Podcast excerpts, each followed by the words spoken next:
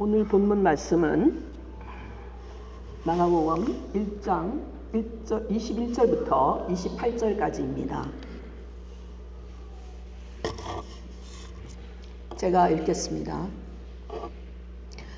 그들이 가버나움에 들어가니라 예수께서 곧 안식일에 회당에 들어가 가르치심에 무사람이 그의 교훈에 논란이 이는 그가 가르치신 것이 권세 있는 자와 같고 서기관들과 같지 아니함일러라. 마침 그들의 회당에 더러운 귀신 들린 사람이 있어 소리질러 이르되 나세렛 예수여 우리가 당신과 무슨 상관이 있나이까? 우리를 멸하러 왔나이까? 나는 당신이 누구인 줄 아노니 하나님의 거룩한 자니이다. 예수께서 꾸짖어 이르시되 잠잠하고 그 사람에게서 나오라 하시니 더러운 귀신이 그 사람에게 경련을 일으키고 큰 소리를 지르며 나오는지라 다 놀라 서로 물어 이르되 이는 어찌미냐 권위 있는 새 교훈이로다 더러운 귀신들에게 명한즉 순종하는도다 하더라 예수의 소문이 온 곧 온 갈릴리 사방에 퍼지더라 아멘.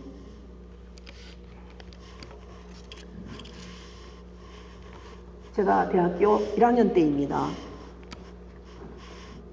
토요일 청년 예배 모임에 나갔는데 간증을 하러 나온 그분을 보고 깜짝 놀랐습니다.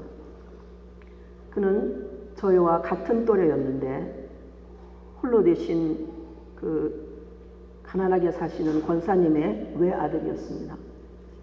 그는 초등학교도 초등학교 다니다가 학교를 그만두고 있었는데 그 집이 교회와 가까웠고 제가 교회에 가면 항상 그는 커서도 여전히 어, 초등학교 학생들하고 같이 놀고 있었습니다.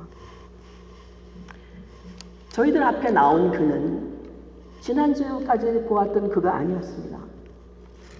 청년부들이 많이 모여 있는 앞에서 자신이 경험한 사실을 똑똑히 증거하였습니다.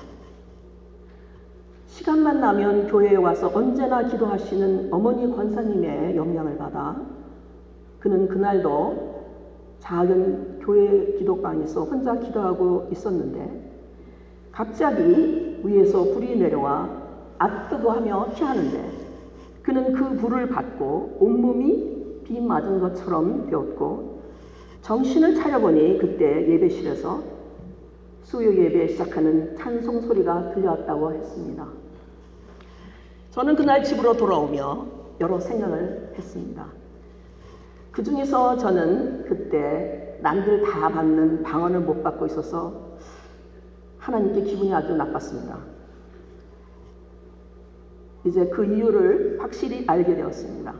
제가 은사 받으러 한 것은 제 자랑하려고 구한 것임이 깨달아졌고 저의 교만함을 하나님께 회개하였으며 방언 은사 안 주셨던 것을 감사하였습니다. 그러나 또한 하나님의 때에 저에게도 은사를 주실 것을 믿게 되었습니다. 그 일은 하나님의 능력을 보고 들은 것 중에 저에게 가장 강하게 남아있는 사건이 되었습니다. 또한 저에게는 말씀의 능력을 체험하는 것은 또 다른 일이었습니다. 어릴 때부터 교회는 다녔지만 제 속에 있던 중학교, 고등학교 지나가면서 제 속에 질문이 많았습니다. 그 중에서 어떻게 이스라엘에서 태어나신 그분이 나의 메시아, 구원자가 될 수 있는가 하는 그 질문으로 고민하였습니다. 그러던 중 대학교 2학년 때 어, 대학생 성경 읽기 단체에서 창세기 공부를 1대1로 하였습니다. 그때 창세기 1장을 공부하면서 저는 제 마음에 혼돈과 공허함과 흑암이 사라지고 창조, 창조 질서가 생기는 것을 경험했습니다. 그리고 하나님은 창조주시며 모든 온 우주의 주이심이 믿어졌습니다. 그때 제 마음속에 있던 기쁨은 잊을 수가 없습니다. 그런 후 미뤄오던 세례를 교회 가서 받게 되었습니다. 여러분도 각각 저같이 이런 하나님의 놀라운 은혜와 그 말씀의 체험이 어, 있을 것입니다. 그리고 그날을 잊을 수가 없을 것입니다. 그런데 오늘 본문에서는 그런 말씀의 능력과 또 치유의 은사를 동시에 나타나 보이고 있습니다. 저희가 보는 성경에는 각 단원마다 제목이 나와 있습니다. 좋게 저희들에게 좋은 참고가 되라고 되어 있는데 오늘 본문은 개혁개정이나 세번역이나 다 같이 더러운 귀신 또는 악한 귀신 들린 사람을 고치시다 이렇게 되어 있습니다. 예배는 안 나와 있습니다. 과연 이 제목이 적절한지도 어, 알아보겠습니다. 그러면 말씀을 보면 그들이라는 라고 시작합니다. 그들은 앞부분을 봐야 되겠지요. 그들은 바로 예수님께서 그 전에 갈릴리 해변에서 고기 잡던 그 제자들을 부르셨으니 그 제자들과 예수님이십니다. 본문이 이 1장에 있기 때문에 제가 거기까지 간단하게 어, 보겠습니다. 1장 처음에 보면 예수님은 메시아로 그 오시는 길을 준비하고 있던 사명, 그것이 사명이었던 세례 요한에게 세례를 받으셨고 세례 요한은 예수님께서 성령으로 세례를 주시는 분인 것을 예언했으며 예수님의 세례식 때 성령이 내려오셨고 하나님께서는 예수님이 하나님의 사랑하시는 아들이심을 증거하셨습니다. 그 후 곧 성령에 이끌려서 광야로 가셔서 40일간 사탄에게 시험을 받으셨다고 했습니다. 14절 15절에는 예수님의 선포하신 그 메시지가 무엇인지 알려주고 있습니다. 하나님 나라의 복음을 전파하셨고 그 복음의 내용은 때가 찼고 하나님 나라가 가까웠으니 회개하고 복음을 믿으라고 하셨습니다. 하나님 나라는 하나님의 통치 또는 왕권을 말하고 있습니다. 이제 구약에서 선주자들이 예언한 그 구원의 날이 왔으니 즉 예수님께서 하나님의 아들로 왕권을 가지고 이 세상에 오셔서 세상이 세상의 주인이고 생명의 근원 되신 창조주 하나님과 관계없이 허무한 허무와 절망과 고통 속에 사는 인간을 구원하러 왔으니 이제 회개하고 믿음으로 하나님 나라에 들어갈 수 있는 결정적인 시간이 왔다고 선포하셨습니다. 하나님 나라 선포하신 후에 예수님께 처음으로 하신 일이 변방 갈릴리에서 그 고기 잡던 제자들을 부르신 것도 참 독특하신 것 같습니다. 이제 예수님은 제자들을 부르셨으니 선생님으로 그들을 가르치시는 분이신 것도 저희들에게 알려주고 있습니다. 바로 온 본문은 바로 그 제자들이 이제 예수님이 누구신지 처음으로 경험한 사건이 됩니다. 가버나움에서 안식이 되어 안식일이 되어 회당에서 그 예수님의 말씀을 가르쳤습니다. 회당에서는 그때 구약의 말씀을 읽고 가르쳤습니다. 무엇을 가르쳤는지는 없습니다. 그러나 말씀을 가르치시는데 서기관과 다르게 권위 있게 가르치셨다고 말하였습니다. 서기관은 그 당시 성경을 읽고 해석하는 권위자로 법학자, 율법학자, 성경학자들이었습니다. 그들은 회당의 제일 첫 자리에 앉았으며 그들이 들어오면 사람들이 다 일어나는 존경을 표현했습니다. 예수님이 그들 서기관과 달랐다는 말은 예수님께 물론 능력 있게 가르치셨겠지만 그보다 예수님의 성경 해석은 그 의미를 말할 권리가 있는 분으로서 그 누구의 말을 인용할 필요가 없는 예수님 말 자체가 입증을 하는 그런 권위를 가지신 분이라고 하는 의미입니다. 함께 있던 사람들이 그 가르침에 놀라 열심히 듣고 있는데 그때 갑자기 시끄럽게 소리 지르는 사람이 있었습니다. 더러운 귀신 들린 사람이 24절 나사렛 예수여 우리가 당신과 무슨 상관이 있나이까 우리를 멸하러 왔나이까 나는 당신이 누군지 아노니 하나님의 거룩한 자니라고 시끄럽게 예배를 방해했습니다. 저는 오늘 본문을 어느 40대 자매님과 나누었습니다. 그 자매님은 이 귀신이 소리 지는 장면은 하나도 이상하지 않다고 했습니다. 자기가 대학교 다닐 때 수련회 가서 보통 때 멀쩡했던 한 자매가 소리 지르고 시끄럽게 하다가 제정신이 든 사건을 목격했다고 했습니다. 예수님께서 그 더러운 귀신에게 새 번역으로 읽겠습니다. 입을 다물고 이 사람에게서 나가라고 꾸짖으니 그 귀신은 나갔습니다. 마가복음에서 더러운 귀신, 악한 귀신 또는 귀신은 같은 유사어입니다. 더럽거나 악하다는 말은 위생적이나 비도덕적인 것의 그런 의미가 아니라 귀신은 보이지 않는 영적 존재를 말하며 인간도 신도 아닌 하나님과는 멀리 떨어진 하나님을 적대시하는 그러한 존재를 말합니다. 그런데 그 귀신은 예수님이 누구신지 뭘 하러 오셨는지도 알고 있었습니다. 자기네들을 간섭하러 오신 분이고 멸하러 오신 분인 것을 알았습니다. 또한 예수님이 하나님의 거룩하신 분인 것을 알았습니다.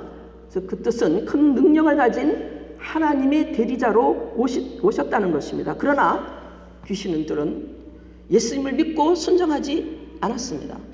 마가복음 첫 부분을 읽은 사람들은 예수님이 그리스도시요 하나님의 아들이심을 알고 있습니다. 또한 예수님께서 성령의 능력으로 하나님 나라 즉 하나님의 통치 또는 왕권을 가지시고 이 땅에 오셔서 하나님의 백성을 모으고 있는 것도 알고 있습니다. 함께 있던 사람들이 놀랐던 것은 당연합니다. 27절은 이전에 전혀 보고 듣지 못한 새로운 권위를 가지시고 말씀을 가르치시고 치유하는 새 영적인 지도자가 나왔다는 뜻입니다. 그래야 예수님의 소문은 갈릴리 사방에 퍼졌습니다. 예수님께서 행하신 이런 기적의 사건들은 마가복음 전체에서 3분의 1을 차지합니다. 13가지 사건이 치유를 하는 어, 이야기입니다. 이런 기적의 이야기를 들으면 여러 가지 저희 속에 질문이 생깁니다. 오늘에도 귀신이 있나? 오늘날에도 이런 기적이 있나? 또는 기적을 체험 못하는 것은 우리가 믿음이 없었어인가? 등 이런 여러 가지 질문을 하게 되는데 그러나 오늘의 본문을 보면서 올바른 질문은 이것입니다. 그런 일이 일어난 것이 무슨 의미가 의미인가? 그것입니다. 저희가 오늘 본문을 보면서 더러운 귀신들이 들린 사람을 고치신 것에 초점만을 둔 것이 아니라 말씀과 치유의 능력을 보여주신 예수님의 권위에 초점을 두고 있는 것을 알 수 있습니다. 권위 있는 예수님의 그 치유와 기적들은 모두 마가복음 1장 1절과 14절과 15절에 말한 대로 그런 놀라운 말씀을 통해서 예수님께서 메시아시고 하나님이시고 하나님의 아들이시고 또한 우리로 하나님 나라에 들어가게 하는 그 복음 자체이심을 우리에게 말씀하고 있습니다. 그러나 저희도 오늘 처음에 제가 말씀드린 대로 이 제목을 바로 귀신에만 초점을 귀신을 쫓아낸 것만을 그 능력에만 우리가 관심을 가질 수가 있습니다. 우리도 눈앞에 있는 것, 기분과 관계 등 우리의 관심을 뺏는 일은 참 많은 것 같습니다. 예배, 자, 예배 자리에 와서도 마찬가지입니다. 예수님께서는 이러한 우리에게 오늘도 잠잠하라 하시며 믿음의 주여 또 온전케 하시는 이인 예수 그리스도를 바라보자. 저는 그 앞에 있는 즐거움을 위하여 십자가를 참으사 부끄러움을 개치 아니하시더니 하나님 보좌 우편에 앉으셨느니라고 하시며 예수님께 우리의 관심을 집중하라고 하십니다. 본문 21절에서 가버나움에 들어가시다는 2000년 전 사건이라 당연히 시제가 어, 과거 동사여야 합니다. 그러나 헬라어로 보면 현재 동사를 사용하고 있습니다. 역사적 현장이라고 합니다. 과거에 일어났지만 듣고 있는 우리에게도 예수님과 하나님 나라를 직접 대면하게 하는 그러한 말씀입니다. 하나님은 예수님 안에서 오늘도 능력 있는 말씀과 치유로 우리를 하나님 나라에 초대하고 있습니다. 저희가 드리고 있는 예배와 성경 공부와 소그룹 모임을 통해 현재에도 하나님은 우리를 만나고 계십니다. 2018년을 시작하는 이때 주님께서 부르신 제자들이 주님을 따라다니며 능력의 말씀을 듣고 치유하심을 보면서 예수님이 누구신지 또 어떤 메시아인지 앞으로 고난의 종 예수 그리스도를 알아갔던 것처럼 저희도 우리의 관심을 주님께 집중하고 우리 안에와 밖에서 시끄럽게 하는 모든 것들을 회개하고 또 예수님께 쫓아내 주시기를 기도하며 그 말씀과 믿음으로 주님께 더욱 집중하는 그러한 한 해가 되기를 소원하며 기도합니다. 아멘. 찬송가